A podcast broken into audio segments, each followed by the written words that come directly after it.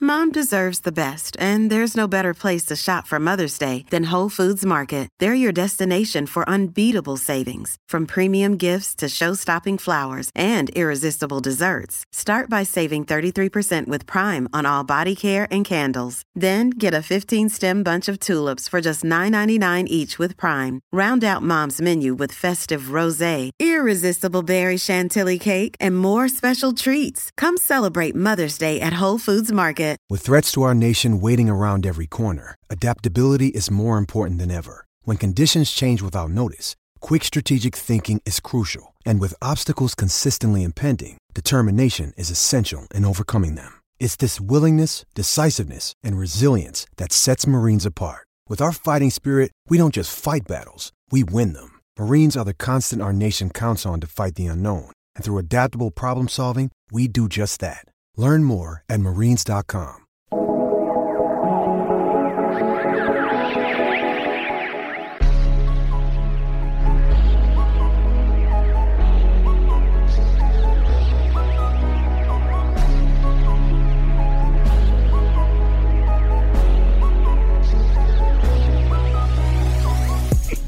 What is up? What is good? How you living? How you feeling? Sims and Lefko is back, and Josh is in the middle. Oh, I am here. And he's got a Showing the t-shirt. guns. It's gonna be Yeah. a sweaty Wait, podcast can today, you, boys. Can we do the pod like this today? With my muscles out? Are you sure you want to do that? All right, roll them up. That's Well, uh, fine. That's fine. With your skin and bones I out. feel like I No, no, just these are my donated a bots. shirt that looks like. We're not calling You going through my trash? Is this the podcast we want to do today? Yeah. It Uh, is. We're about to start free agency. We're coming off the combine, and we're going to do a podcast on my biceps. Yes, boy, lack Thanks, of guys. biceps. At my Lack of biceps. us. Can you do a flex your tricep I'm not doing muscle any of row? that. Let's talk about football. Is I'm there not a doing tricep any of there? that. Is there one there? See, and this is why I don't want to do the podcast every week. is Really? amazing. This is What why I else just would want to you do, do? my freaking job. Well, this is my part of your actual job. work. No, it's not. This is an extracurricular. Well, This you're is the- literally the reason why we put this Fendrick in the middle. happens because of you. Thank you. We're I don't know fucking about here that. because of you. No, no, no. You used to annoy me with this fucking podcast I three know. years ago, I and know. now we are finally paving a way for Episode ourselves. 156. Uh, I want to say first Are- and foremost, what are you going to say? Well, I would just like, why does he get so embarrassed? Are- Are your your future in laws still listening to the podcast? yes, Um, they are. They do. You haven't talked about him in a while, which I is know. nice. Hello, Josh's future in laws. That's Hope good. you're well out there. That's amazing. Yes. Sims gets a weird satisfaction of making other people uncomfortable. I know. yeah. And well, especially if I know I, I'm comfortable in my relationship with them. Yes, I the do. heat in here right now is also not helping. It is. It is steamy in It's here. hot as shit. Uh, I want to say that it's been really cool. I know that we've got a lot of new listeners to the podcast. Uh, last week has been great. Your comments about Lamar Jackson, and we are going to do more of that today. We have a new segment called "This Week in Code Speak," where we find analysts and their way of talking about race, especially Lamar Jackson, without actually talking about it, which is going to be great. Uh, we have Phil Sims coming up later. Uh, Chris is going to dive into some running backs. He's sick, like legitimately. Your pops is yeah, sick. like Big he's fucker sick. He big fucker Perfect. is sick. So he's and- going to be super ornery. or or I mean, he doesn't even know we're calling. I've literally no. So that's Oh, he what I'm thinks saying. Because he's sick, we're not calling. Right. So Eh, we're no call- sick days. No, we're not how calling this the works.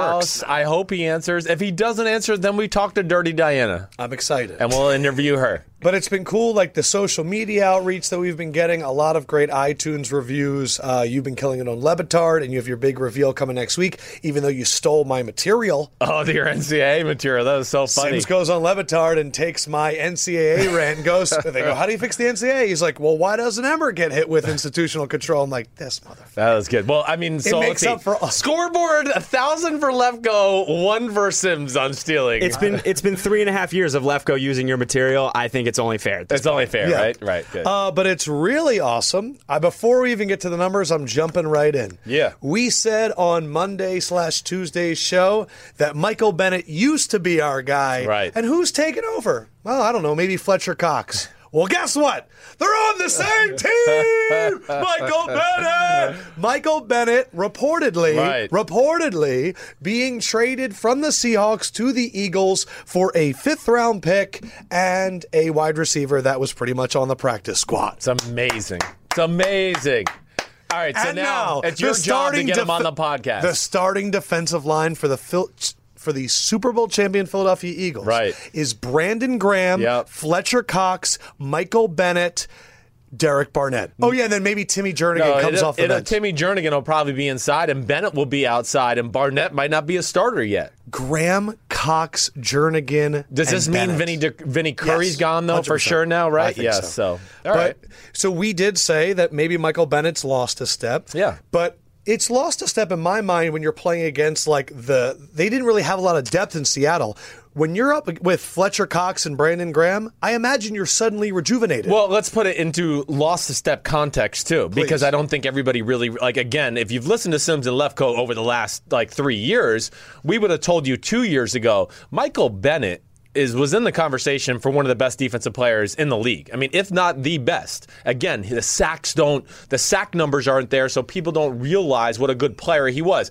I'll refer to a comment Tom Brady said when they were getting ready to play the Seahawks in the 2016 season. He's breaking them down. Bennett ended up not playing in the actual game on a Right. Sunday night, but do you remember what he said? No. He was like, man, if there's a better defensive player in football than Michael Bennett, please show me who he is. he almost single handedly beat the Patriots in the Super Bowl. No doubt. I mean, yes, the nickname they gave him was Numbnuts up there in like a respectful way. That In he New was- England. Yes, because he was just, they were like, he's so good, he doesn't even realize it. I mean, he just, sometimes he might not worry about his gap, but it doesn't matter. He gets through the hole, makes the tackle, whatever it was. It was a respectful way. I'm not saying every coach. I just Here- heard that here's phrase what's thrown out amazing. there before I get Don't anybody in forget trouble. that Jeffrey Lurie of the Philadelphia Eagles was one Yeah. of the only owners to come out and support his players, standing up for you know social rights. Right.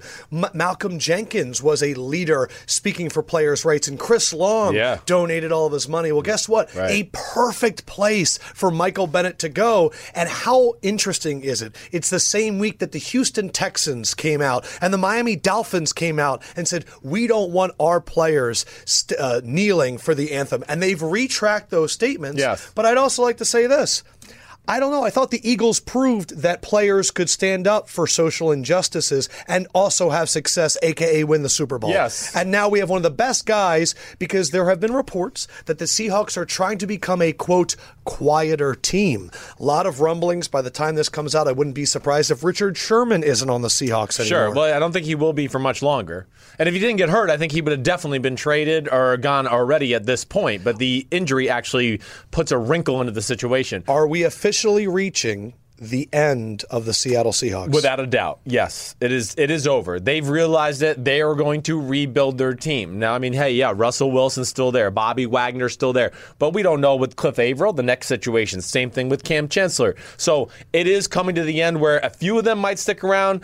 The majority of them, though, are on their way down as far as the arc of their career, and that's nothing. I don't mean that in a negative way. I mean it happens to all of us.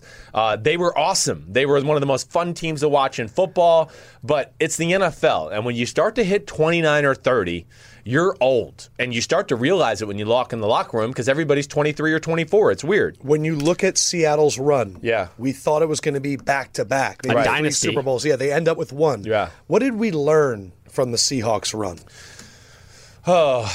roster management, how you pay your players. I mean, eh, or you, you don't need the franchise quarterback right away, right? It's about a team sport. They did it the right way. They did it through the draft, really.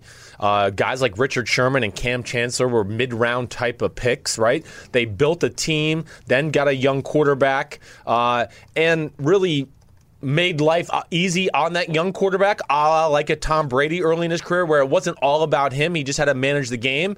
And now we're at the point where. He is the game. He is the guy that has to carry the team. Yeah. But I don't know what we learned. We I thi- learned that that attitude, tough, physical football can still win in this league. I think we learned that I don't know. You can't have a small amount of players making up most of the Well, salary cap that's on your certainly going to team. be the ending learning lesson. I, I think right? I think it got to in the beginning it was this team is so young Right. and then they tried to pay all of them and when they tried to pay all of them they became very top heavy they had no depth and they had no one to help Cam Chancellor or Richard Sherman Right. they had no one to help Michael Bennett Well, if their you- offensive line fell apart That, it definitely did. If you, I mean, th- that's all a valid point. You're right. That's probably they didn't look to the future quick enough. Maybe that's what we learned, they right? held on to these guys too right. long Look at their year they won the Super Bowl against the Broncos and how many guys they l- they lost just in that next offseason. Right. And then they, of course they got back. They should have beat the Patriots in that Super Bowl. I mean, it was a great play by Malcolm Butler. It certainly had a great chance to win that football game. But still, that roster wasn't as good as the years before.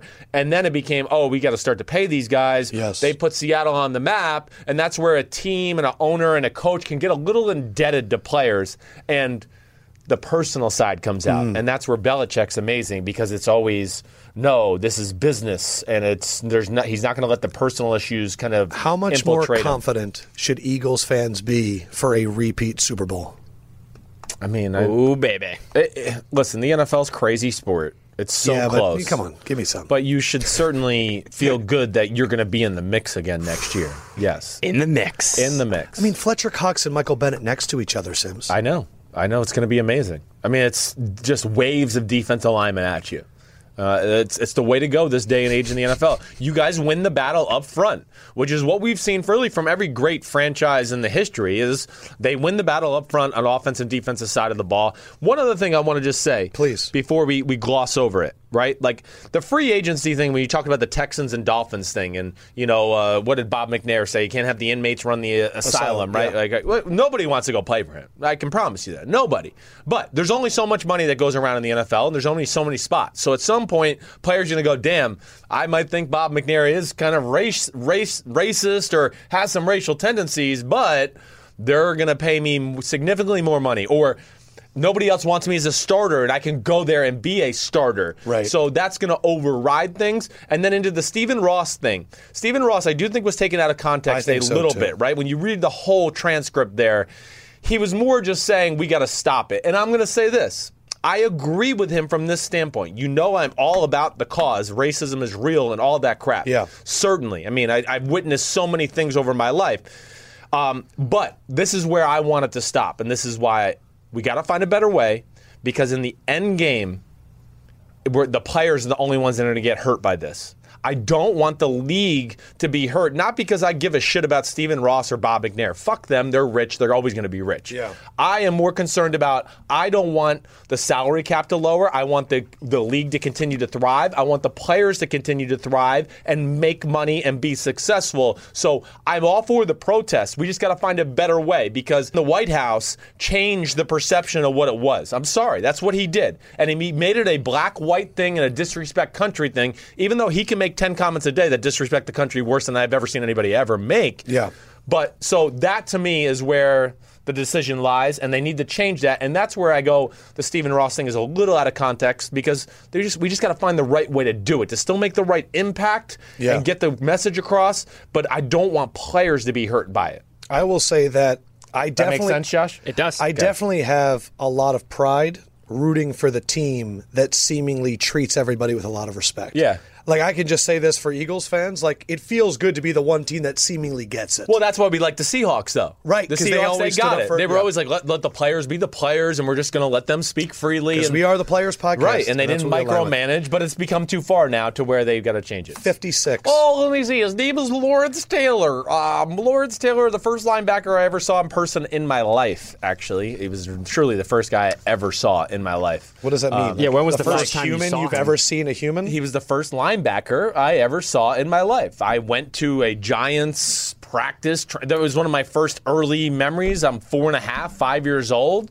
I vaguely knew who Lawrence Taylor was. My dad brought me to training camp, and he was, of course, the guy I heard about a lot. I'm young. I was kind of one of those young whiz kids, and he was the first player I met on the Giants, other than my father, was Lawrence Taylor. At least the first one I remember. what did he say to you when you first met him? Do you remember? No, I don't. No, I- but but Quite the memory you have. He was four. Yeah, I was exactly. like It was a four or joke. five. Thanks, But- Josh. Yes. Uh, Uh, Kurt- Andre Tippett, yes. uh, Eric Foster, of course. Eric Foster, without Who's a Eric doubt. Foster? Derek Rutgers, Johnson. Rutgers D tackle. Played Derek for the Colts.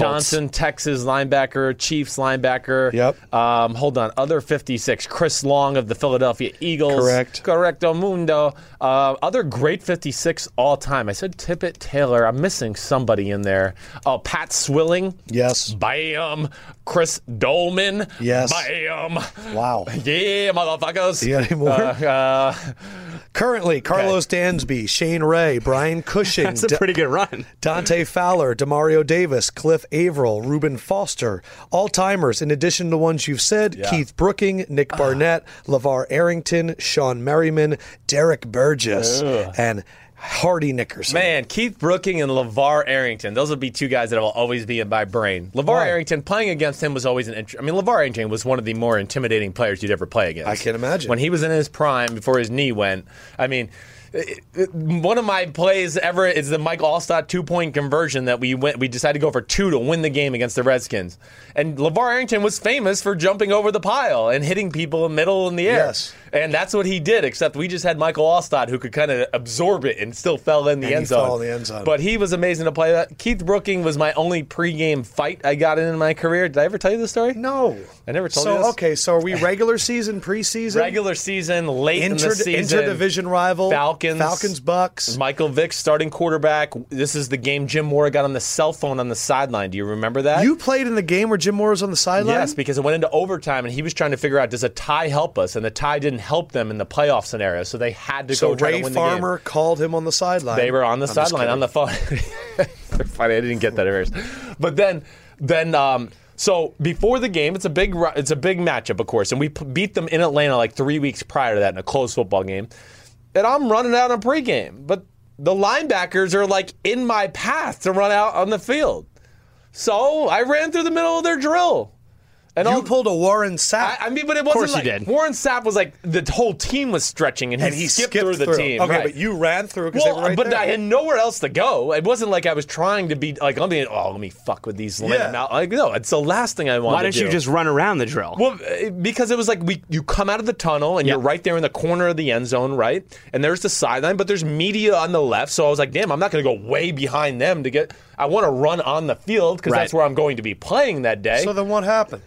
Next thing I know, I'm getting headbutted in the back. I'm running by and all this, hey, motherfucker, hey, don't fucking run. And I'm like, well, who the fuck is talking to me like that? And who just pushed me? And I turn around and Keith Brookin and all their linebackers are in my face. And don't you ever fucking disrespect us and run through the drill again. And were you like, I wasn't disrespecting you. I just had I was nowhere like, to go. please don't hit me hard during the game, please. No, what did you really say though? I, I mean, I said, fuck you, I'll do what I want. This is our field, whatever. I said something like that. I mean, I wasn't going to back down. Does that stuff carry over to the game? Yeah, well, it carries Or over- does it? yes, what- it does. it stop after like the second play? It's not like they don't hit you any harder because they're already hitting you as hard as Yeah. they can, but they might not Talk help more you shit. up, talk more shit, take a little like you know push you to the ground as you're getting up. Things like that will then ensue when you have that pregame stuff. Who won the game? We did overtime. Sims gets the last laugh. Sims 80 yard drive to tie it at the end of overtime or at the end of regulation. We needed a touchdown to tie. We got that, and then we beat them in overtime with the Matt Bryant. Did field you goal. say anything after the game? no? Did it get into like? Did it ever get in the media? No, No, you know, probably like because- Gruden and like the coaches, they loved it. They Yeah. loved it because they were just like, "Oh, Sims is a football player. He Yeah. don't give a shit about anybody." Uh, so we were talking about Michael Bennett being traded, Richard Sherman seemingly going to be a free agent. Monday, four o'clock, free agency. Sims, I don't know about you, but I kind of want to do the podcast at four o'clock on Monday, Okay. as the news is happening. Okay. and if Josh can get out of a freaking meeting, I'd like him to be our newsbreaker. see. that could be. That can just kind of We'll come in and be see. like, "We've got a rumor." I think that'd be fun. I really would. Do, yeah, that's what I want. I want that kind of music, and I want him to do it. Can we get that? So let's get we can ahead work of on it. it. Richard Sherman. yeah. Where do you think he ends up? I I mean, I think it's a first of all. I think we have to put it into realisticness here. This is a guy that what got a torn Realisticness. I don't even know if that's a word. Torn ACL Yes. midway through the year. Was it Achilles? Achilles. I mean, yeah, sorry, I didn't mean to say ACLs. Achilles tendon, right? So, yeah, you're going to look up what week that was officially. Yep. But either way, that is a worrisome injury for a corner in football. So, I don't think you're going to see a high end demand for Richard Sherman uh, right away in free agent market. I think it's going to be one of those type of things where. Richard Sherman's going to continue to get rehab, get healthy, Yes. and then it becomes training camp, and he's going to reach out to teams and go, you know what, I think I'm ready. So the first thoughts are what Falcons and Jacksonville. Exactly right. Because they run the same scheme. Right, and Maybe they- San and Diego. they're not desperate Or, to- excuse me, Los Angeles. They're not desperate to have him in there either. So which one do you? So which one popped in your all, head first? All of them. I, I mean, even the 49ers, you could throw them in there. The Raiders. Gruden loves guys like that. Yes. To where, okay, you might not need them for day one right away. So the Raiders need somebody from day one. That's why I say we're less likely. The 49ers, same thing. They kind of need somebody right away. But yes, the Falcons and Jags um, would certainly be towards the top Where do you of want that them to go? list. I want to go to the Jags. The Jag sounds awesome. Yeah. I, want him to be with Jalen Ramsey. No I doubt. want him to like mold his mind. I want it to be on third down. It's Jalen Ramsey and Richard Sherman outside, and AJ Bouye moves inside, and you go, "Holy shit, we can't get anybody open." It's week seventeen. If he loses a step, Is Richard Sherman a guy that could transition to safety eventually too? He does tackle. He's certainly not Could afraid that to. injury be the th- the reason that moves him to that? Well, no, I don't think so. I mean, it's going to depend on how he heals. All that. I mean, uh, w- those are It was unknowns. November 10th uh, was the November week he did 10th, the injury. Right. That's so late. the start of the season's not, not a. It's going to be tough for him to be ready. All right. I do think he needs to stay in that scheme though because of that injury too. That will only help him. You know, it's yeah, because he's in a set area with a set amount of space to cover. exactly right. What do Did you we get? talk about how Richard Sherman is representing himself Yeah, this I- I- offseason? yeah, we did know that, but I love this guy. I know. He is amazing. He's, amazing. also the one that came out and said, "Why do draft people never get evaluated? Right. Like, why do they get away? He's just."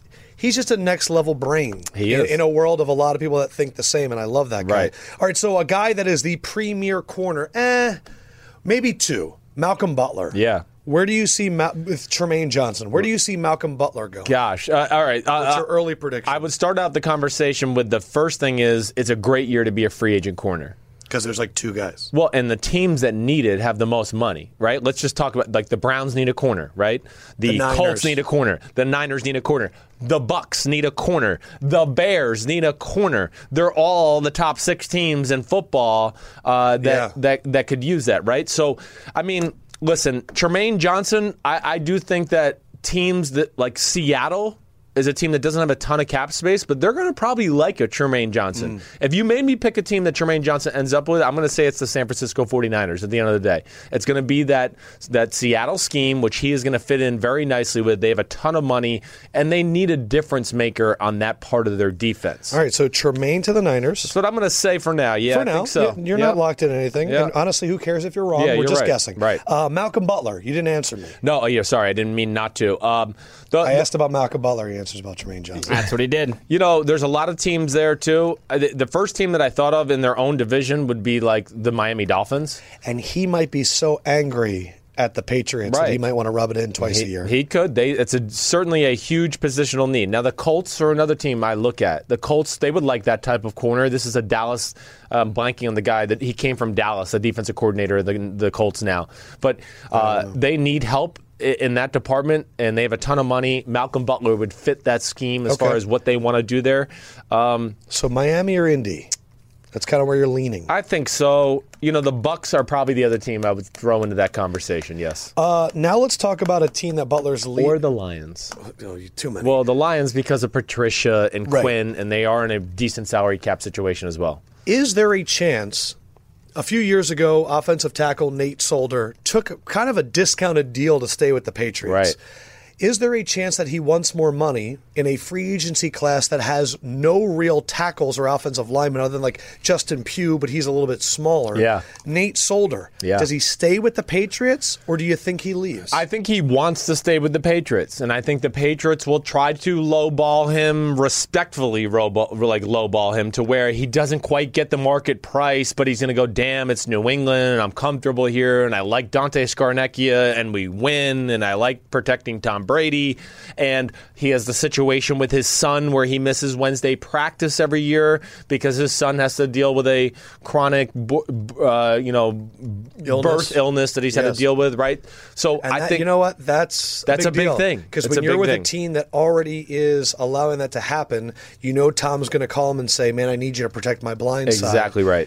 All right, so but Do you think he's going to stay though? If you made me bet my house, I would go. Yes, he ends up staying there. I who, would. who could make it so worth his while that it would be tough? The Houston Texans would be the first team I would think of. Bill, O'Brien, O'Brien. they have a lot of money. Chris Clark was their left tackle last year. He is a free agent. Of course, you know they traded away Dwayne, Dwayne Brown, Brown. all that. So that came to mind. The Giants would be another team that I think Nate Solder would go, who? It's New York. I could probably get the right medical attention for my sons here still as well. They need left tackle. And of course, the New York organization is the closest thing you're going to find in football to being run like New England on a day to day basis. Okay. So that re- went to my head.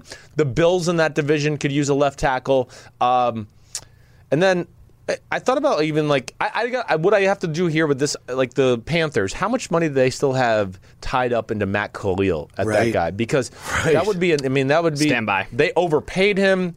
The play certainly wasn't up to the par of what they paid him. we didn't understand why they did that. In the exactly first place. right. We questioned There's your that Matt from the- Khalil page. So if they got so what's your oh so they can't get rid of him this year. He's uh, 19.6 million No, against. so- the- I, I- I think against the you're right, cap. though. I think the top three of New England staying, Houston, or the Giants makes the most sense. I think so. Uh, Allen Robinson, Mm-hmm. not going to be franchise tagged, still working on his leg after the ACL injury. Uh, the number one guy that fans are tweeting us about. Yeah. Could he come to my Niners? Right. Could he go to the Chicago Bears? Right. Where do you see Allen Robinson ending up? Yeah, I- I Could do he be staying with Jacksonville? Well, uh, yeah, I don't know. I, I don't think the Jacksonville thing is going to happen. I don't. I don't know. They have more talent at receiver than people realize. Like some of those young guys are good. They're just not household names yet. So a lot of I think the the people who don't pay close attention don't realize it. Uh, Marquise Lee is a free agent. I still think he's a pretty talented kid that I would try to bring back. And of course, he doesn't have an ACL injury that he's overcoming. But yeah, the 49ers, but I'm just not so sure where the 49er like Allen Robinson will he so he'll take the place of a Pierre Garcon and be that role. I just don't know if that'll be the guy for Kyle Shannon and the 49ers. I have no inside info there. The Bears certainly make sense. I mean, the Bears to me I think would be in the conversation for an Allen Robinson or a Sammy Watkins and a Jimmy Graham. I mean, they need help. The other team that jumps out to me uh, other than that would be the Panthers and the Ravens. And I want to throw the Cardinals in there too. where I'm do you giving want him to end up? I want to see. Allen Robinson, where? I think that to me, where I want to see him, I would love to see him with the Ravens and the Panthers. I just think those are two quarterbacks that Love size. that's like, oh, you're not running quite as fast as you should be yet. It doesn't matter. You don't have to be that open. I'm Joe Flacco or Matt or, or Cam Cam, Newton. Newton, I'll right. throw a laser at your left ear hole, and you'll box him out, or you'll jump up and get it. Whatever. What it may about be. somebody with speed like Sammy Watkins? Yeah, Sammy Watkins, listen, I still throw those same teams. Like, I do think the 49ers will be interested in that, certainly. The Bears have to find something to threaten teams down the field To in the let pass Jordan game. Howard have some form of running lane. well, and, and they're just they're desperate at the position Yeah. in general. So to me, uh, th- they'd So be you a team. can see Sammy Chicago, San Francisco, Yep. Baltimore. I'll throw the Jets in there. The Jets. I mean, are you gonna, are you going to bet the house with Hmm. Sounds like Robbie you want Anderson? Sammy on Chicago though. I, I mean, I, I would like to see. I think it would be they would know how to use him. I mean, Matt Nagy's going to know how to stretch the field, a la Tyree Kill Yeah. or even Macklin when he was there. Like they're going to have a number of plays where he's going to go, okay, Yeah, I if like Chicago this. ends with Sammy Watkins and uh, Jimmy Graham. That's that offense would be I pretty just amazing. I, I'm, I'm interested. Like he would be Kyle's type of guy in San Francisco. The the thing is is they have the deep threat type of guy And Goodwin. and Goodwin. Now Sammy is real fast still. He's not as fast as he was when he came out, and he's not as fast as Goodwin.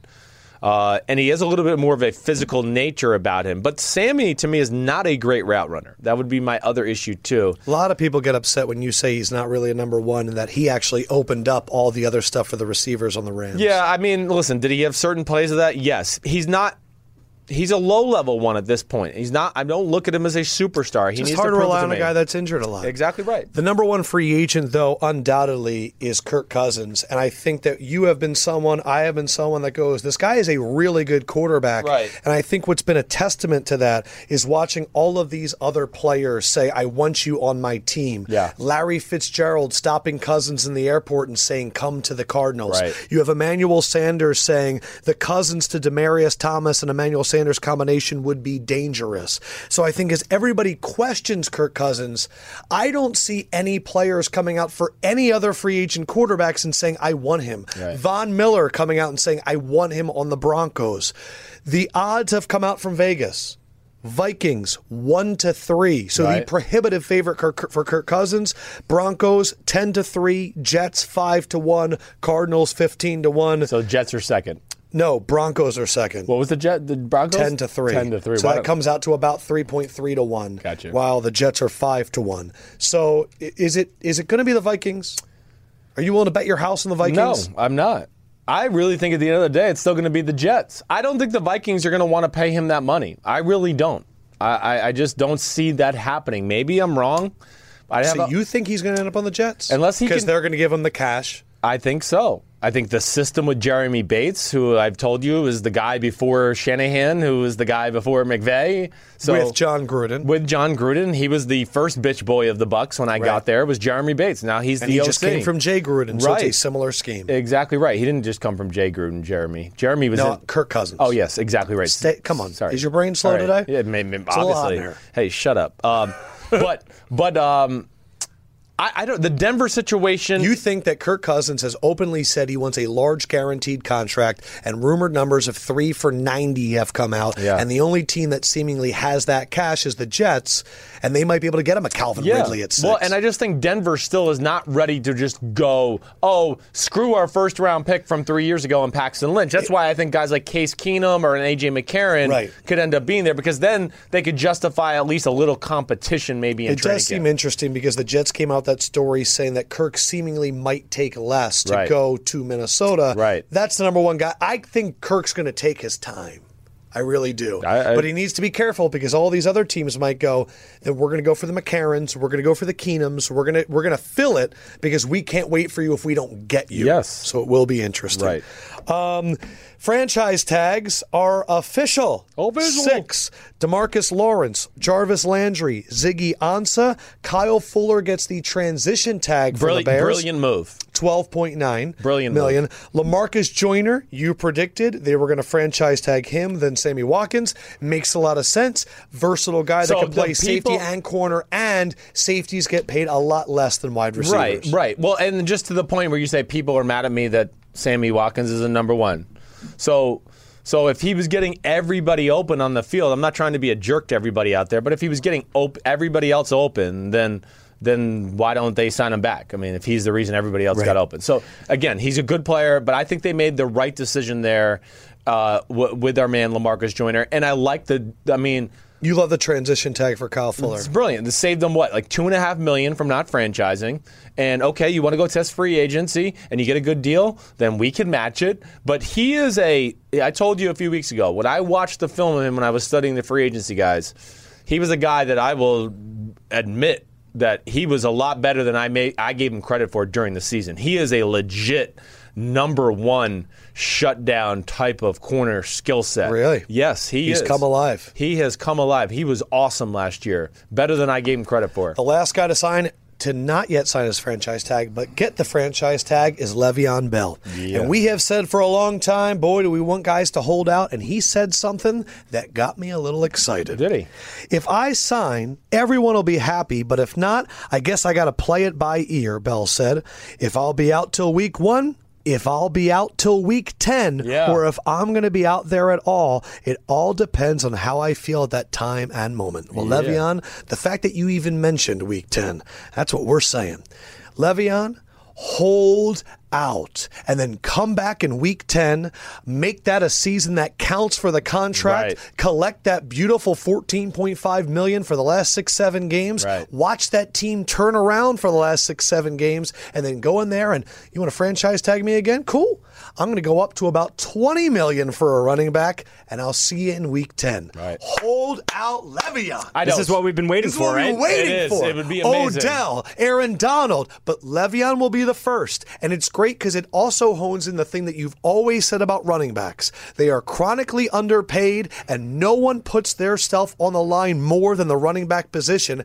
The NFL needs to figure it out whether they get a separate amount of money to spend just on running backs because the lifespan is so short. Right. But Le'Veon is going to be our guy. I can feel it. I, I, I don't doubt it. And then when I saw him at the Super Bowl, I told him. Stop. I did. Where'd you see him? I saw him, you know, close to Radio Row. He's wearing some red LeBron So he's, so soldiers. he's in Mall of America. Yep. And you see his Red- shoes. red Hanging out at LeBron Chipotle. soldiers. He was down like in that serious radio area, you know, downstairs on Yes. the first floor, Yeah, right? not like not like not funny, but no, there's Sirius XM. serious radio. Right, right. So I wa- my dad was on a, a show with you know Mad Dog at the time, so I was going over to see him, but Le'Veon was there, and we stopped and talked, and he had red LeBron soldiers on, so I was like, ooh, I like those.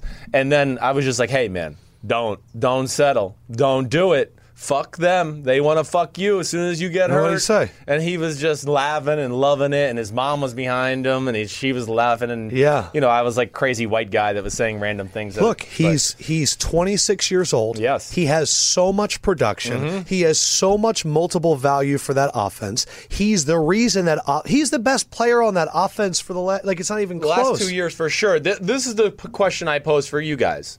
Like, and this is a this is a good conversation. Is what is realistic though for him to really expect on a year to year basis? I'm not trying to be a hater. You know, I'm all about him getting paid.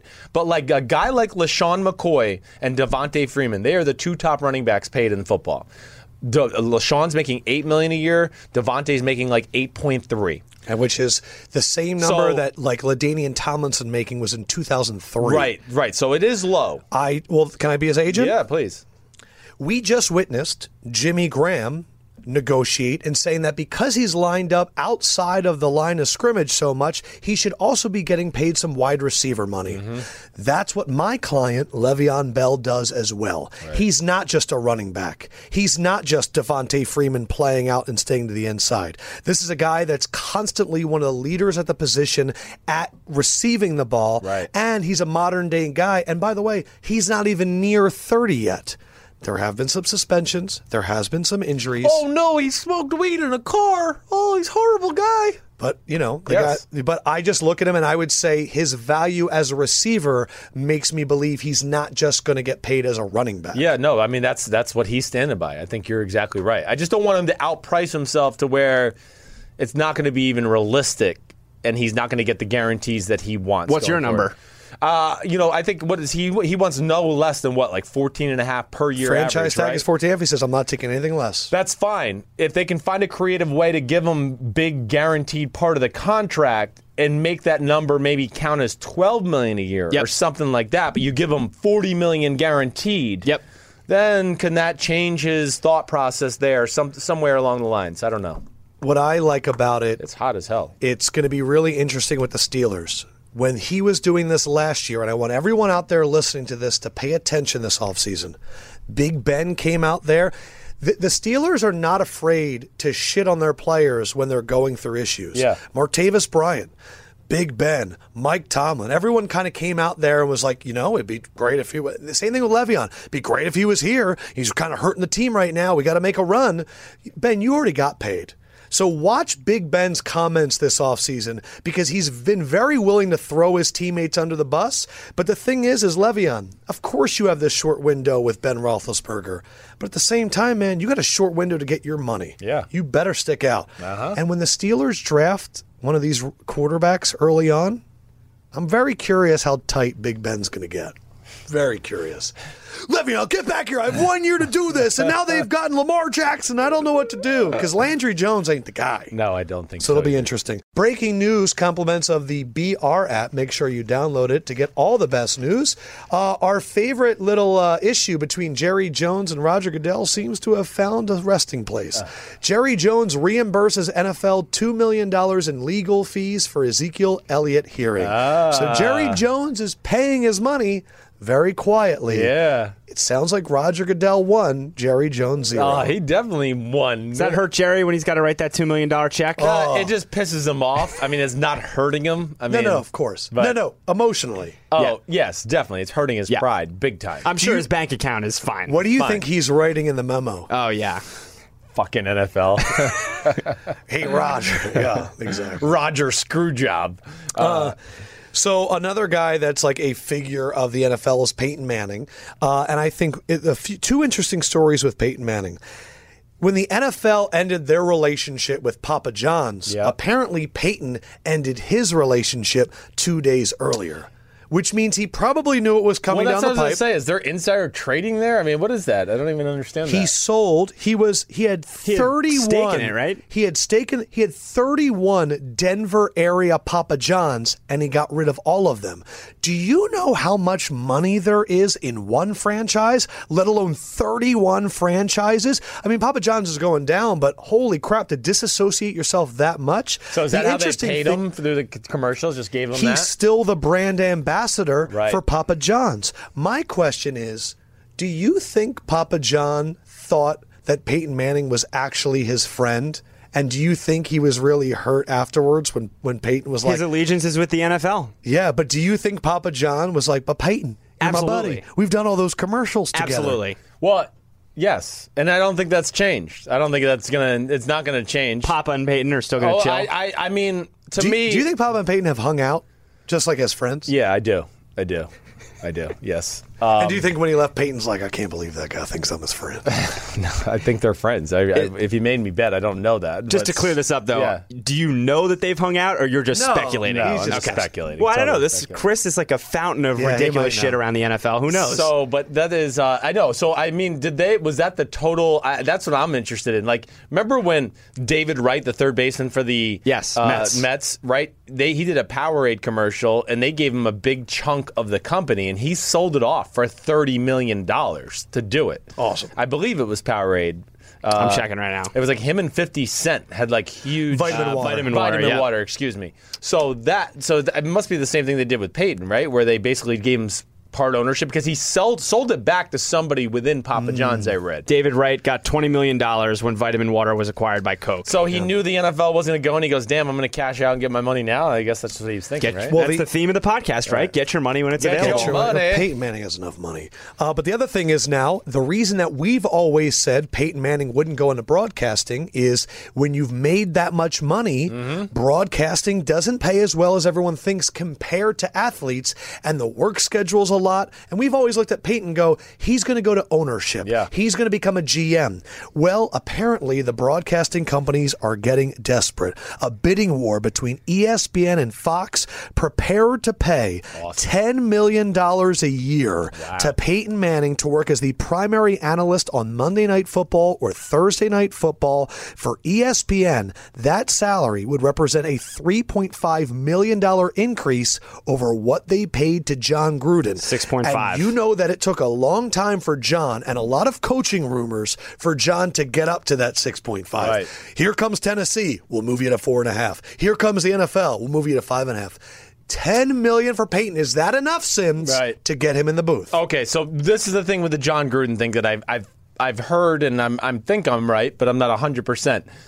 E ESPN, the reason he got up to those numbers with E ESPN, like six and a half million dollars a year, because early on in his career he was still being paid by the Bucks, and the E ESPN didn't pay him what the fair market value was at that point. So basically, made up for it at the end, right, with the six and a half million. That Gotcha. was now.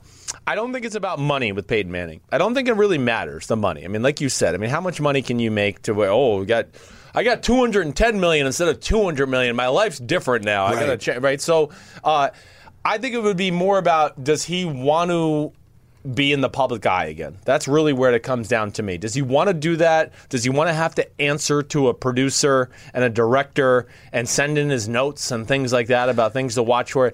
It's just going to be where he's at in his time of the life. My I do que- think he'll be good at it. Of course, you know he's of going course to work he's going at to be it. good he's at going it. to be He- all over. My it. question is, do you want to be the guy after Gruden? Gruden was great. He was. And Peyton's going to come in, and we just had a new quarterback in Tony Romo, so now he's going to be compared to. Do you think he'll be better than Gruden? I don't. No. Do you think he'll be better than Romo? He's going to bring a different angle and vibe than Romo. Yeah. I think it'll be a little bit more technical, probably. I mean, he's going to be you're going to get real coach speak with Peyton Manning, except it's going to be through the quarterback eyes. The one other thing you've always said about Peyton is to do that job, you have to be willing to talk bad about Yeah, people right, too. right. Would Peyton be willing to do that? I don't know that. I don't know because he's always been so controlled, and Mm-hmm. so much of his talk to the media is veiled. A lot of things that we don't even see. right. I'm I'm going to say he does not do this at the end of the day, and I think he's going to just continue to play golf. And when the right opportunity presents itself for him to get involved with the football team, he's going to do that and be a John Elway type. I just still really feel that. I do.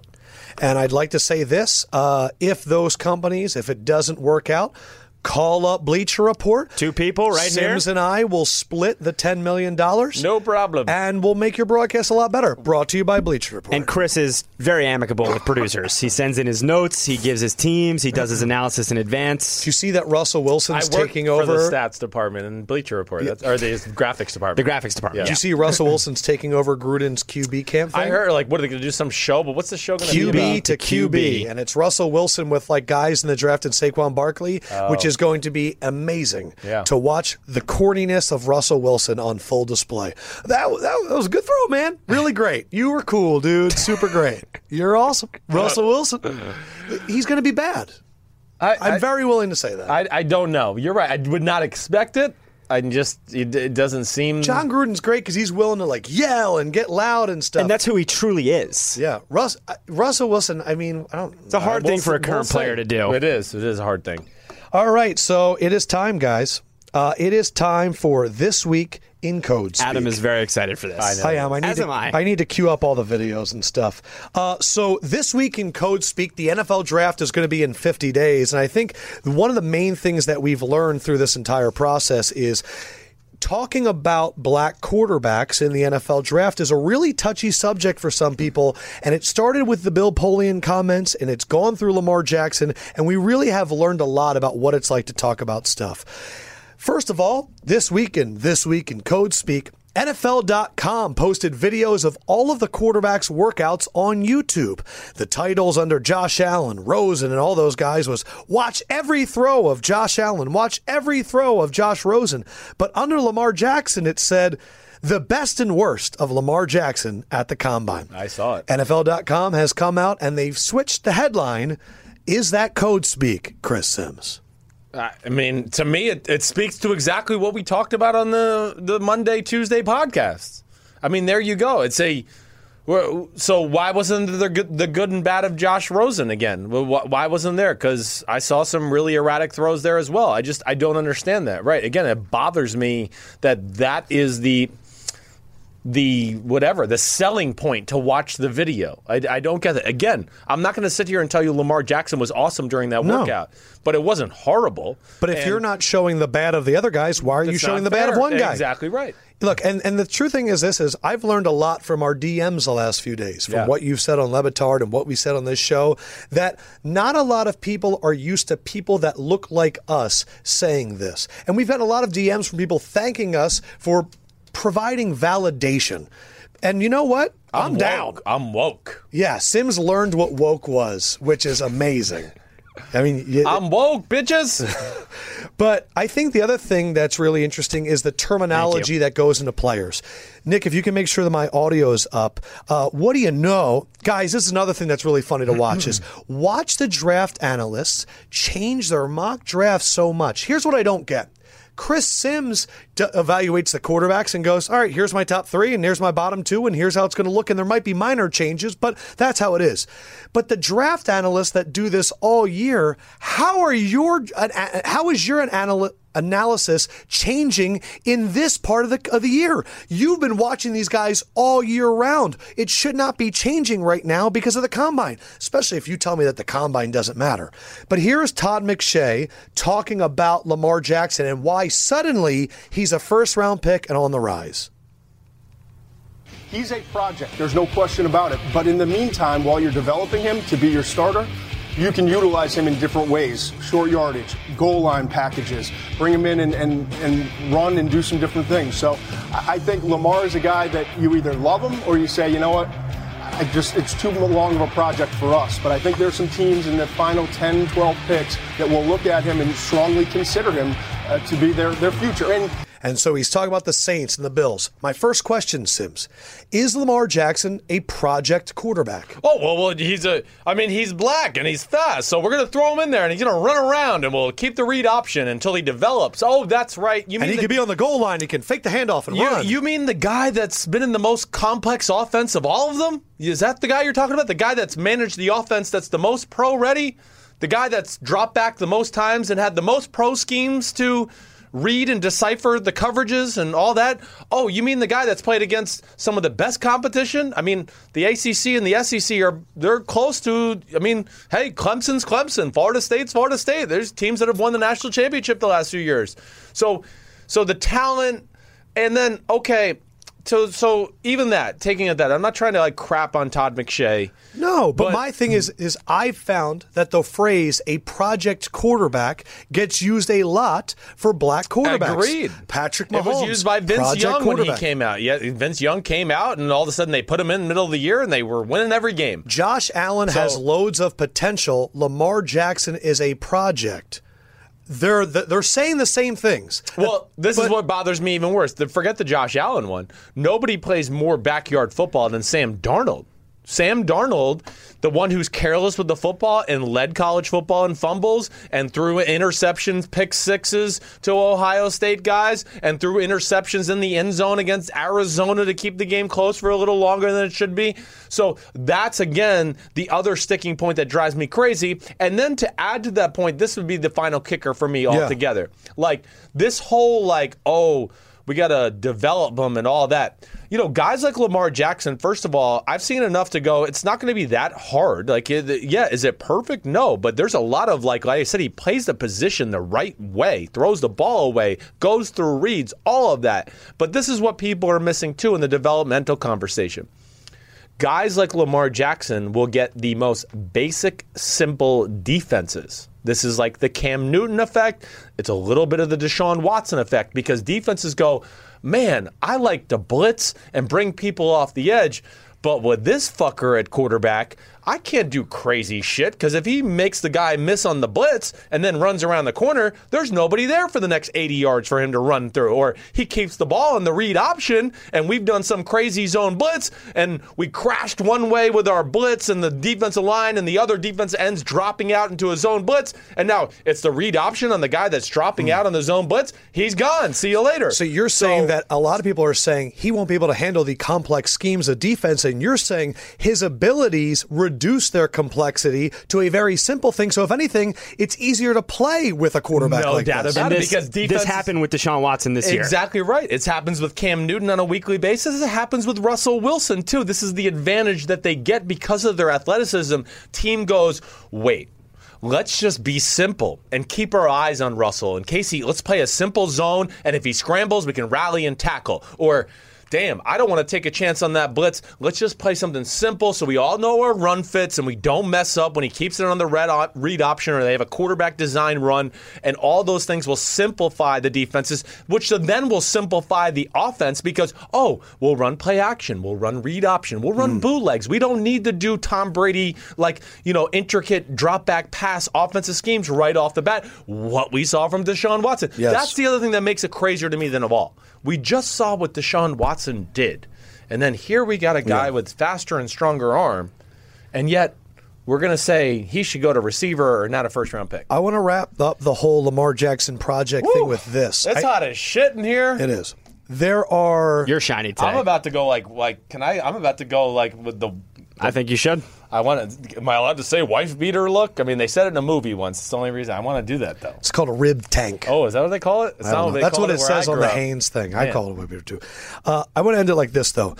The re- I think it's interesting the word project quarterback. If you listen to 444, the Jay Z album, and you go to the song Smile, he's got a part where he goes, That's why it's a black market. That's why it's called the trap. That's why it's called the projects, because it's exactly that. Project, in an area of low income housing, is called a project because it's never finished. Right. It's never developed. There are issues. It's low rent, black market, the trap. You get trapped in it. The black market's the bad market. I look at the word project and I think in my mind that there's a very loaded word to call a quarterback because I believe that it's saying that a quarterback is not intelligent enough to go and pick up schemes right away. That they're not able to learn a complex NFL offense. And I think it goes back to um, the black body versus the white mind, which has been something that's been in sports for a very long time. I think that word is a little bit loaded, and it goes back to why we are doing this week in Code Speak. Yeah. I got one last thing just because. I with- wanted one thing on that too. Just Yeah. one. I know you're. Don't roll your eyes like that. I hate when you do that long blink. Roll your eyes like, yeah, say it. Fine. Uh, the he's such a dick.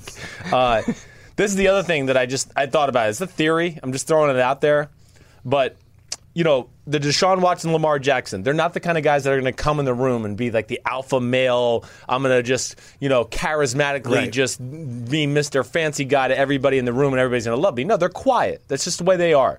It doesn't mean anything about their football prowess or IQ or Deshaun anything. Watson was insanely quiet. Exactly right. Mariota's quiet. Exactly right. So Carson Wentz is kind of quiet too. Exactly. And Lamar Jackson, I've been around him. He's the same way. He reminded me of Deshaun Watson. The difference is, is Deshaun Watson had a white man that endeared him to white America, in my opinion. Dabo Sweeney? Exactly right.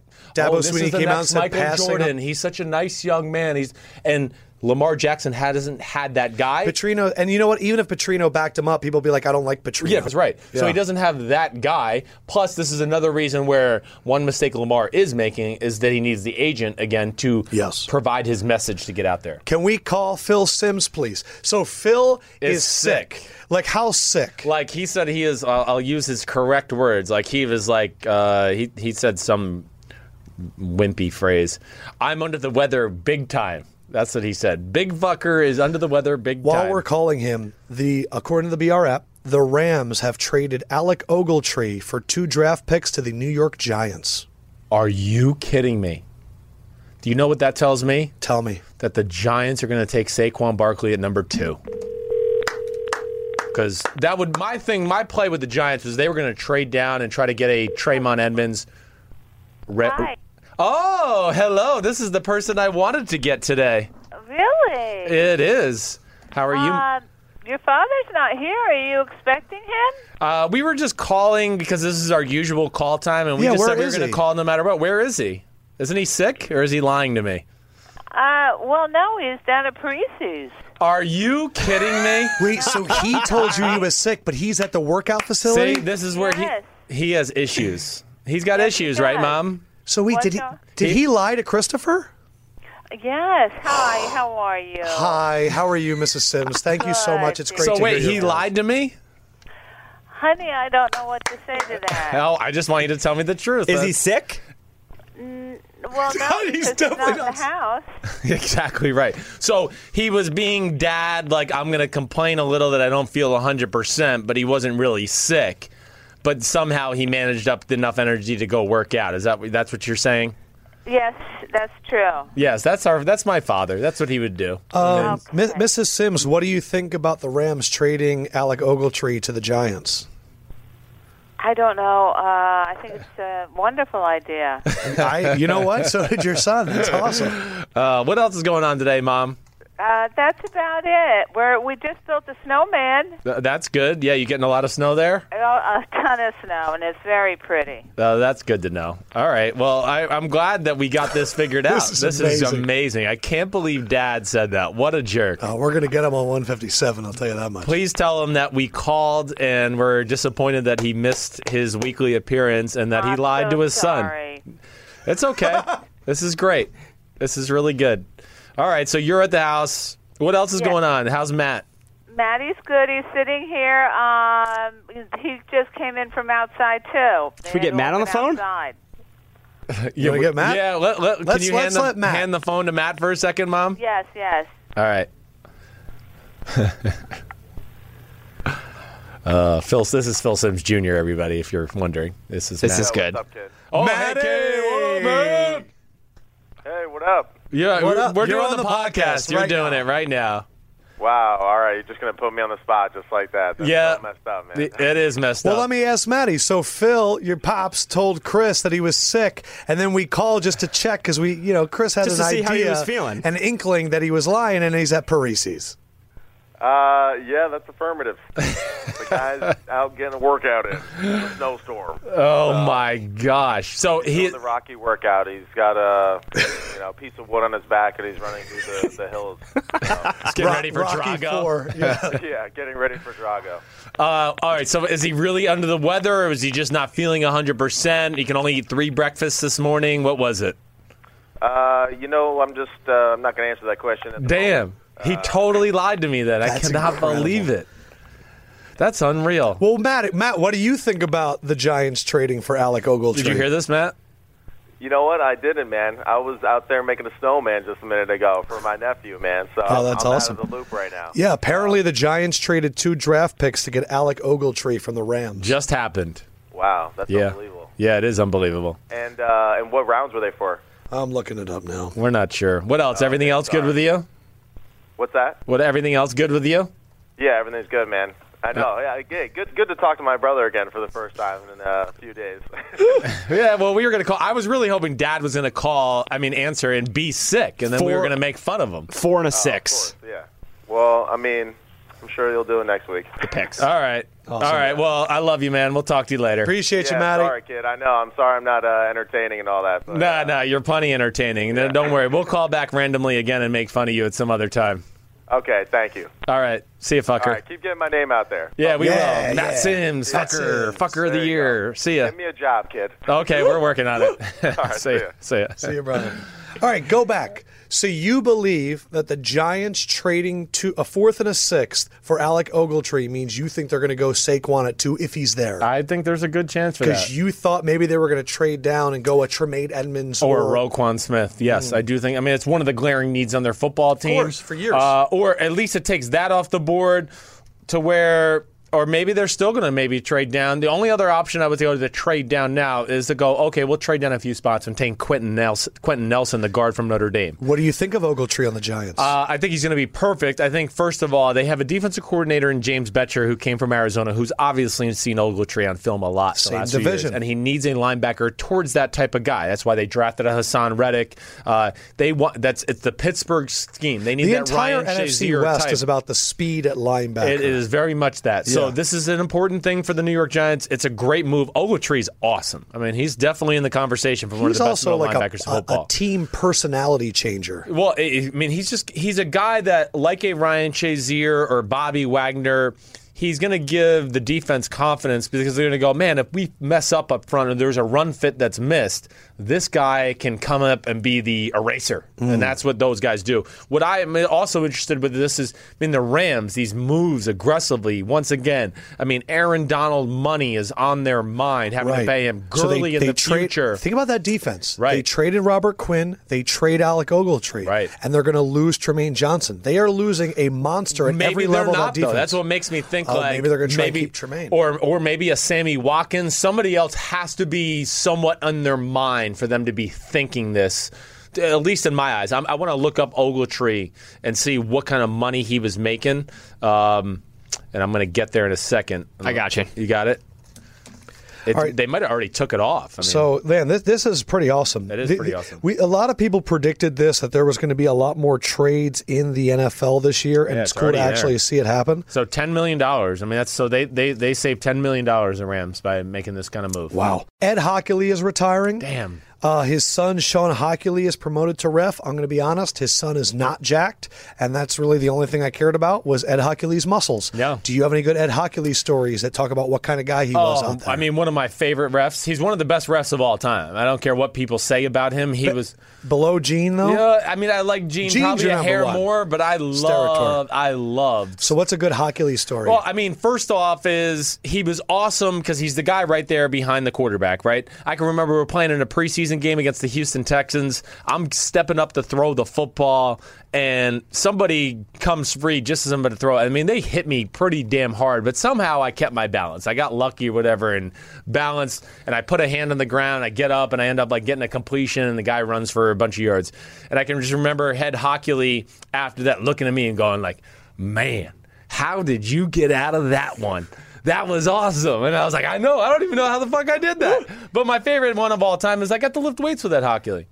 In, in Tennessee, Tennessee Titans, I'm playing for them. He was down refing a few practices, and quarterbacks, we had a little leeway as far as when we can go lift because you didn't always want to lift right before practice. It might make you feel weird. So I go in there in the late afternoon. I'm like, good, I'm going to get a lift in. Ed Hockley's in there. Of course, what is he doing? Curls. bench press. I mean, he's doing he's on the pec deck machine, just like "Ah, 79, 70. Yeah, and he's just doing it. And I was like, damn, I'm wor- I'm gonna work out with you, Ed. Let's do some stuff. And You guys were rotating we back were- and forth. I definitely got in the machine with him a little bit. I'll tell you, I was definitely not as strong as him, even in my prime. Um, really? Not In with your like, prime? No, not with like. Ben- oh, I don't think all he ever did was bench and curls. I mean, he was. so what kind of numbers are we talking I, about? um, he was on that machine thing, which I would never do. Now I always go like, if you want to see how strong you are, let's get on the dumbbells, okay? Get dumbbell and bench do press free weight. and free because then you have weight. to do, activate your whole Well, yeah, body. you and gotta all that. contr- you gotta balance it all of it. Yeah. So that would always be my test, and I don't think I could mess with him on that for Yeah. sure. But, no, in terms of that machine, he was dom- he was dominant. and And he's just sitting there, just, Just repping it wrapping out. it up. I mean, tits popping out of his shirt. Protein shake right next to him. I mean, I'm sure after the the Waterston, the G, uh, the uh, strength coach at Yeah. Tennessee, he would he'd probably make it for him. I mean, that's how cool he is. Wearing a cutoff tank too to show off he the was biceps. wearing he was definitely showing yes Okay. sleeveless shirt. I'm just yes. trying to get the full image in Yeah, my mind. Yes. That's amazing. So he looked like me in the gym. But he is what was- you're trying to say. Yeah, Yeah, just uh, pretty much Perfect. same kind of guy. Uh, I want to do one thing since we talked about the draft, and I think you you know here you are saying Saquon Barkley could be available at two. Yeah. The debate that we're going to Or have maybe even one. I don't know. exactly I know. the debate for the next fifty days is going to be, and the reason I love that the Browns have two picks. Do you take Saquon at one? If the Browns didn't have the fourth round pick, then all of us would go no. You go quarterback at The one number because four that's what pick, you you need. mean. the number four pick. Yeah. But now because they have four and you're guaranteed to get one of the quarterbacks, do you take that risk at one? And what I did is I, I kind of thought about. Um, look, they have 12, they have six picks in the top 65. Mm-hmm. They could also move from four to three or four to two to get up there and take Saquon at one and Josh Allen at two, whoever they like, whether it's Right. Sam Darnold, all that Right. stuff. And I went back to think about the 2007 draft. Wow. What is Josh showing you now? He's showing me that the Giants gave up the fourth round compensatory pick, not their second pick in the fourth round. So that's a big difference. Even too. better. It is even better. So my thing is this: is I look at, I went back to when's the last time we've seen a running back that was truly generational, Mm-hmm. and I thought of Adrian Peterson, and Adrian Peterson went seventh in that draft. Yeah. but you know who else? he had injury concerns too, though. So you know that's who else different. went number two? Calvin Johnson, and I think that. Remember, Calvin Johnson, they just had like Mike Williams, they had all these wide Roy receivers. Williams. But Calvin was the lock of that athletic draft. Mm-hmm. He was the 6'5, 4'3 guy. Uh, Nick, let me get that audio up again. Here is what Mel Kiper said when the Lions took Calvin Johnson at two. Here, if you're a Detroit Lion fan or anybody listening out there, you're talking about a guy and watching that. Why not a quarterback? Why not Brady Quinn here? When this whole thing unfolded, we knew Oakland was picking one, and we knew Detroit was picking two. I said, "Oh, Russell's perfect for Oakland, and Brady Quinn's perfect for the Detroit Lions." And Mike Martz, tough, smart kid. Mike Martz is going to love this guy. And you look at Calvin Johnson. And So he goes on this whole thing about they should have taken Brady Quinn. And I think when you look back in time, by the way, the Browns took Joe Thomas at three and then took Brady Quinn at 22. Right. So uh, I just think it when you have one of those physical guys that just blow out all the spectrums, they don't really ever not hit. Like Calvin Johnson hit, Adrian Peterson hit, That's what I mean. Leonard Fournette hit, Easy to Zeke get- hit That's what I mean. People are. o- The, the but we, people but that I we hear- overlook the stuff with the quarterbacks. Right. So my thing is, why not guarantee Saquon Barkley at one, Mm-hmm. who's clearly the physical specimen in the entire draft, and because we've seen there is a, a a flux of the quarterbacks, and while we like all of these quarterbacks, I can poke a hole in all of these quarterbacks. Right. Get one of them at four. Yeah. You're not going to get a chance to take Saquon at four. It's not. I don't want to hear that s- theory. It's not going to happen. And I think this draft is a perfect example. Mm-hmm. Jamarcus Russell, Brady Quinn. Yeah, quarterback is not that easy. No, it's but not. if I'm the Browns, I want Saquon at one, and I'm going at four, and maybe I'll do what the Bears did and trade up from four to three or trade up from four to two because you do have Yeah. six picks in the top 65. Not a bad thought. Mm-hmm. And if I'm the Giants, if my core is Odell Beckham Jr. and Saquon Barkley, I'll find a quarterback to make it work. I'll find them. But Saquon and Odell, you- you're now playing 11 on 9 because you got to double both. You know what I mean? I and then know. at three, yes, Bradley Chubb could be the guy for the Colts, or Andrew Luck could have Saquon Barkley. I just think you don't risk passing up a Calvin Johnson, Adrian Peterson, Saquon Barkley for a quarterback who we've seen time and time again. He could be the guy, or he might not. There's just a lot of flux at that position. I, there is. You're right. There's certain. It's it's a tough a p- position to evaluate a quarterback. I mean, it's more about the quarter. It's you know the quarterback. Of course, you got to get it right. You don't know exactly what he is until you get him there. The offense is the offensive coordinator good enough to give him a support system to give him the confidence to continue his career and be better from that standpoint. all those things justified.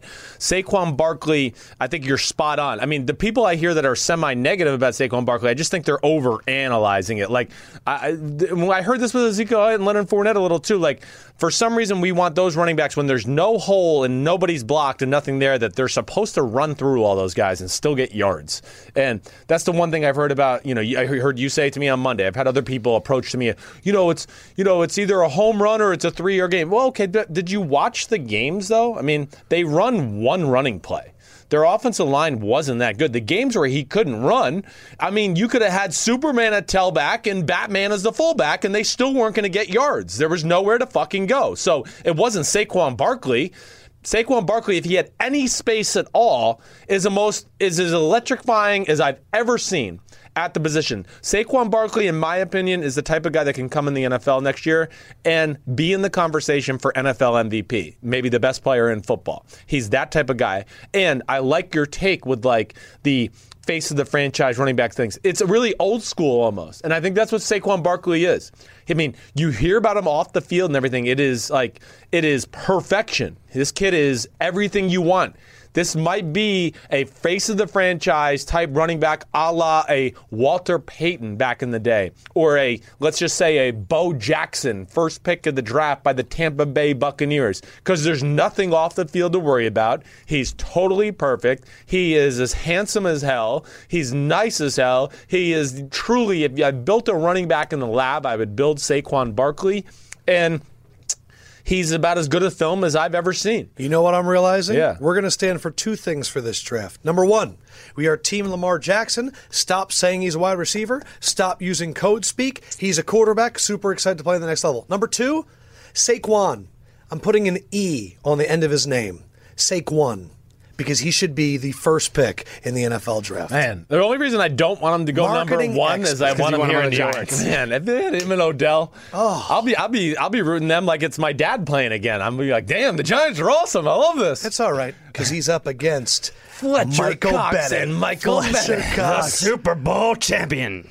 I can't. Oh, hold on a we second. need to get Chris Long and Michael Bennett on the podcast. I'm gonna try to do that. Michael Bennett tweets fire emojis, trophy emojis, free Meek Mill. Ah. He is already in Villanova. All right, so we've kind of already been going for like an hour, and we haven't even hit your running backs yet. Yeah, so we can do whatever you want. I don't know what Uh, But- you want to say. Well, how deep are you going to get on all these guys? I, I mean, I could do it every way you want. I told He- you the seven I watched. Barkley's clearly one. Yeah, let's I not don't even- think we need to go into Barkley. Let's not. Who was Chris Sims's number two running back in this draft? Sony Michelle, the kid from Georgia, extremely impressive. No weaknesses to his game. He has got a great, first of all, legs and ass. He's got, un, other than Barkley, he's the best one in the open field, and his his power is impressive as well. I mean, there's really nothing not to like about Sony Michelle. He is the guy. He would be the second best one to me. I Hmm. was extremely impressed with him. I'm trying to think. Oh, he's like a faster version of Kareem Hunt. That's basically what the guy right. He's a little faster and quicker than a Kareem Hunt. That's who what came I out want you to last year. do. What Right. you just did, let's Right. do this for your running backs. Right. An overview and then a cop. I know some of these. I had a hard time coming up with. Comps. And then if you could also say, where would you take a Sony Michelle? Uh, Sony Michelle, I do think is a. I'm going to say end of the first round type of talent. so more of a Carlos Hyde. I think so. Somewhere in that region there. I'm going to say 25 to 40. Somewhere in there. Yes. Yes, Okay. that's where I would put him. Who is your number three running back? My number three running back is Rashad Penny, San Diego State. Ooh, And Sims is coming with the fuego. He I is- love. Fire emojis. I'm just going to say this before we keep going. The reason you guys should love the Sims and Left Go podcast, we are not trying to be different. We just don't care what other people say. I don't know. I've realized this Yeah. recently. Right. One of the best things that you can do in life is to put your head down and work. And when you lift your head up and you realize that you're a little bit different than everybody else, awesome. Because I do, we don't care. And it's not that we think that your analysis is better than other people. Right. It's just going to be truer to you and not affected by everybody everybody else. Who is Rashad Penny, and what did you see on film? Thank you for saying that because too. I mean, I've been around football my whole life. I'm going to study these guys. I don't really give a shit what everybody else says. So Sims, I also think, has Right. been right about quarterbacks, and you've definitely been right about running backs. Thanks, man. Those are definitely two positions that you have a track record of being correct about. Thank you. You said Alvin Kamara is going to be an absolute freaking stud. Yep. You were all over when people were doubting Leonard Fournette. You were Team Derrick Henry. You saw Melvin. Go- you you've been all over it. Thanks, dude. So Rashad Penny. Rashad Penny, uh, I mean, I was really impressed with him. First of all, I mean, I was excited to watch him because of what he did in the combine. I mean, he's 5'11, 220, ran one of the fastest 40s. I think he ran, what, like 4'47, somewhere in that range.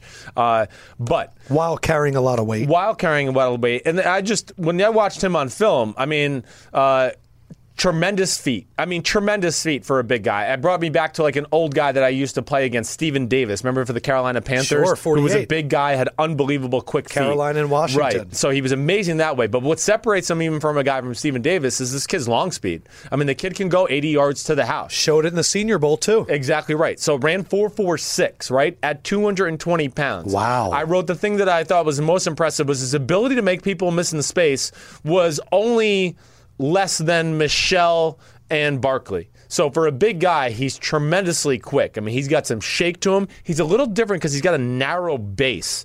But so like his contact balance is not as good as a Barkley or a Michelle. Like he can run you over if it's straight on. Good legs and ass. But it, it's it's good. It's not as great as Michelle. I mean, Michelle and Barkley have great Yes. legs and ass. I mean, great quads, hammies, whole nice deal. little arch in the booty. Yep. All of it's there. Okay. So I wrote for this guy, Rashad Benny. To me, is a faster, quicker-footed version of Jordan Howard, who came out of Indiana a few years ago, who I also really liked. It was the third running back in that draft. You right? did. Right. You were all over Jordan He's Howard. a same type of guy as Jordan Howard, except I would say just less powerful and maybe violent in some of the collision type runs, but a better athlete in space and better long speed. Number four, are you going? I'm going to guess you're going. Are you going This Geis is or where- Chubb? Neither. Neither. Uh, who are you going? I think I'm going to go Ronald Jones there. Ronald Jones, USC is your number four. I think so. It- so so Saquon is clearly the one. Is Sony clearly the two? he is clearly the two to me. Yes. Okay, so then Penny and is Penny clearly the three. I feel very confident in so this. then one, the two, rest three. of these guys are on their own thing. So They're on their four own- is Ronald Jones. Yes. Give me the overview breakdown. Yeah, Ronald Jones, um, great speed, kind of a frail build. I got to see him in person, right? On film, he's not as fast as I was expecting on film. Now, for a slider type build, what you see when you watch the film, especially at the end of the year, got a lot of carries. They he was a bell cow and he was capable of taking the beating and hanging in there and still making plays late in the fourth quarter, even though it was carry 24, carry 25. He's well rounded. He's got everything you want as far as uh, can catch the ball out of the backfield. Um, uh, you, you, you know, is a decent route runner. You get to see all that stuff. And is that what he ran? Four six five. I what it thought it, says. I thought it was faster than that. But either way, the speed I wouldn't have guessed four six five. I would have said it would have been like low four fives. That's what I would have guessed on the on the field when I watch it go. Yeah. Okay. Um, Who's but his comp? the comp. This is the one I had a tough one with. I don't know if I had a real comp here. Let me just see what I wrote there. I didn't Yeah, come up four with- six five. it is four six five, huh? Um, where the hell did I write him here? Hold on a second. There we go. Pull up the teams. Pull up the teams. Yeah, I mean, I wrote it's a similar running style to a Camara, but it's just not as good. He's not a capable of breaking tackles, making people miss quite as much in space as What do a you Kamara. like about him? I like that he does everything and he has some big play ability. The four six five, I don't know why I missed that. Either way, he doesn't play like that, so I'm not going to say I'm sitting here like going overly concerned about that. Um, but that's what I like about him, and the fact that he showed me that towards the end of the year, he can be a dependable every down type running back. Um, I don't know if he's like the legit guy you want to be your starter all the time, but you want him in your ro- on your roster in the rotation. That for sure. Yes. Who's number five? Chubb, Geis, Johnson. I really think the guy that I liked the m- s- after that was the kid Johnson from Auburn. I am not a Geist fan. Okay. Is he number seven? Geis is number six, and Mich- Chubb is going to be seven. So wow. Yeah. Johnson from Auburn is five. Geis is six. Yeah. Wow.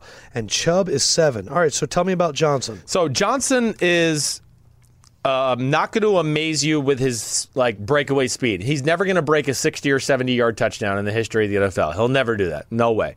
He's more of like a Matt Forte ish, right? Where it's good speed. He's got unbelievable ability to make people miss in space. He's phenomenal at setting up blockers and blocks. He really understands. He's got a great way of almost being Le'Veon Bellish towards the line of scrimmage, where he doesn't really attack it that hard, and he goes, "Oh, I'm going to go here in the B gap. I'm going to go here in the B gap," and then as soon as everybody gets to the B gap, he cuts and goes to the C gap or And the this D is gap. Kerryon Johnson, Kerryon yeah. Johnson from Auburn, right? He is phenomenal in the pass game. It's funny. The, the first article that popped up is Auburn running back Carryon Johnson could fit if Steelers allow Le'Veon Bell to walk. Is that right? That's funny. Yes, he's very similar to that way. And for a guy that's 5'11", 213, he's got a different type of build. It's a it's not a great legs and ass. It's more of a thin frame at the line, at the running back position. But damn, the motherfucker runs hard. And people like a Camara last year, you just go, I, I don't get it. How is he breaking these tackles at this size? I just don't understand it. But he does, and he drives the pile forward, and he was very impressive that way. Whether it's the Georgia game, uh, the Alabama game, whatever it may be, Yeah. and I am very impressed with what he can do in the pass game as well. So he's like a lesser version of an Alvin Kamara. I think at the end of the day, Matt Forte, Alvin Kamara ish. When the tackle breaking is unexplainable, like you just said, does that scare you from a scouting perspective because it might not, it might be fluky? No, no, I because I get to once I see it enough. Okay. it just tells me that he's got extremely good contact There's balance, just something- even yeah. though that his body doesn't look like it should be built for it. Yep. it. It is, and he knows how to either go with it and absorb it a little bit, whatever it may be. But that's what I was really impressed with. I wrote like real good quicks and really great acceleration. All of that is is top end, but his top end speed is just not going to be that impressive. Darius Geis. Connor did warn us. He was injured and he was playing with an injury. I know. Did you factor that So, in? no, I did 'Cause not. He's your sixth running back. He is, and I'm, I'm, I'm- like he's another guy. I'm gonna have to go back and You're watch. gonna have to watch the year before. It I will. sounds like. I will go back. But the Geist thing to me, um, th- these would be my concerns. He did the least with the most at times. Like he, he- there, there's. Uh, when there wasn't a whole lot to be there, he couldn't make it happen himself. And I'm not talking about like when I'm, we are talking about Saquon Barkley before, where no one's blocked and there's like six. I'm just talking about like, ooh, there might have been a hole there for four, and he gets four. Where I want to say the other guys we've talked about, Penny or Michelle or Barkley, when there's a hole there for four, yeah, they might get four. But man, that next run, they might, you know, one of the runs, they might get 50. And you go, holy shit, how did he get through there? Or how did he make that guy miss? So Whatever you don't it may see be. that big play I, potential. I don't. I think a lot of his big plays are what I call silver platter type of runs. They're, they had the best run scheme out of all the teams that I watched here in the running back thing. And yes, a lot of the times it was, hey, here's six yards up to the second level. You don't, you're not going to be touched by anybody. It's going to be you and a linebacker one on one. And he usually didn't do a whole lot with it. So I'm gonna say this He's one's a good good- all around player. Yeah. He has no weaknesses. Okay, that's the one thing I wrote about him. so that's interesting too, right? But he has nothing he does elite, and that's the thing that bothers me, especially when you start to rank him. Because the other guys, I could find little things that I would go, "Ooh, that's elite." The one thing we're going to do is uh, go back and, and watch some from the year before. I will. I'll do that. Because it sounds like he was that much better. And the last one. I think I like Carryon Johnson more than I liked Ronald Jones. Okay, So so, I you think I want to would move re-rank him- them. Gotcha. Yeah, so right. carry on to four and Ronald Jones to five. Yeah. It did sound like you liked him a lot more. Yes. Nick Chubb last uh, of the seven. Yes. Yeah, Nick Chubb was um yeah, it was disappointing. I just can't you know, not that I like not that he's not an NFL running back. He is that. Um but I think the thing with Nick Chubb, like he ran the better faster 40 time, but he doesn't have the acceleration Sony Michelle does. So he needs like build up time. And if you watch his 40, you could see like the strides are long at the start. They're long and they're powerful, and that's great, yes.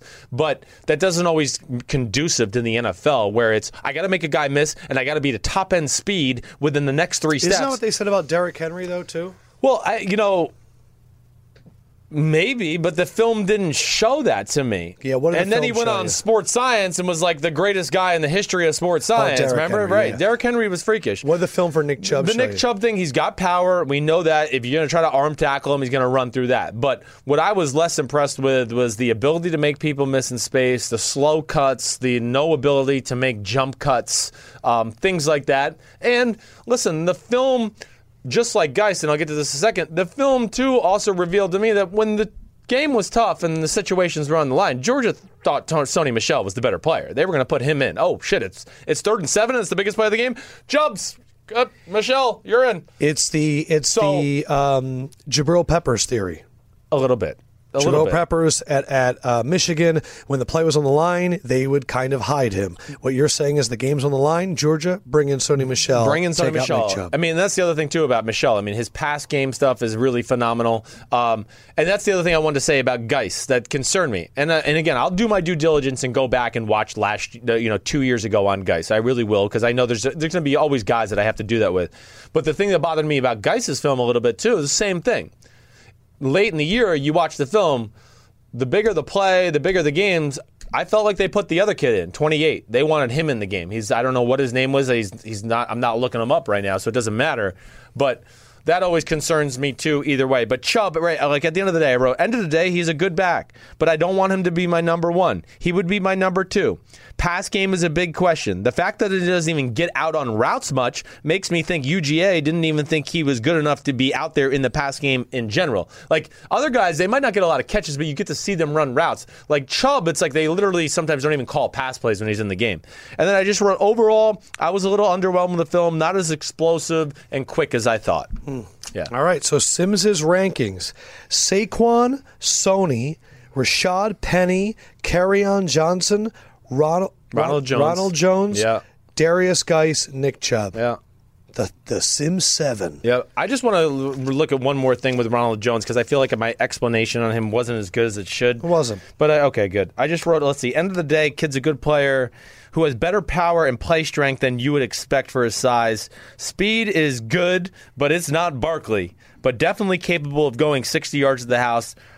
I wrote prefer him over Geis because I had watched. I went Barkley, Geis, then Ronald Jones just because of the big play ability. But it's close. All right, I officially have something that I'm worried about. What? Do you know what I'm worried about? Uh, it's too long. No, I'm worried about recency bias. Uh. I'm worried that the guy that you watched after Saquon Barkley was Darius Geis. No, I know, but And I'm a I little went- bit worried they knocked down Geis. He said you got to watch him again though. You've already said with that. guys With guys, yeah. oh yeah yeah i will i will no no so But like, do you know what I'm saying? Like you watch, like if I watched anybody right after Saquon Barkley, I'd be like, well, that stinks. guy's not that great. okay but so so to fuck you and your theory i went back and watched them today Already. because i was like damn am i missing something on guys let me read back and watch and i went away and went wait no no no my thoughts the same it's Yeah, not, so did fuck not your change. theory, Lefko. i think I about have a shit lot of like that theories. all the time dude Good. i do i don't ever go like yeah oh i'm watching aaron rodgers and Woo, man, Austin Davis is not in the same class as him. Let me, uh, I mean, yeah, I'm very, I, I keep that in my mind. So usually we would do iTunes comments. If you paid attention to Monday's episode,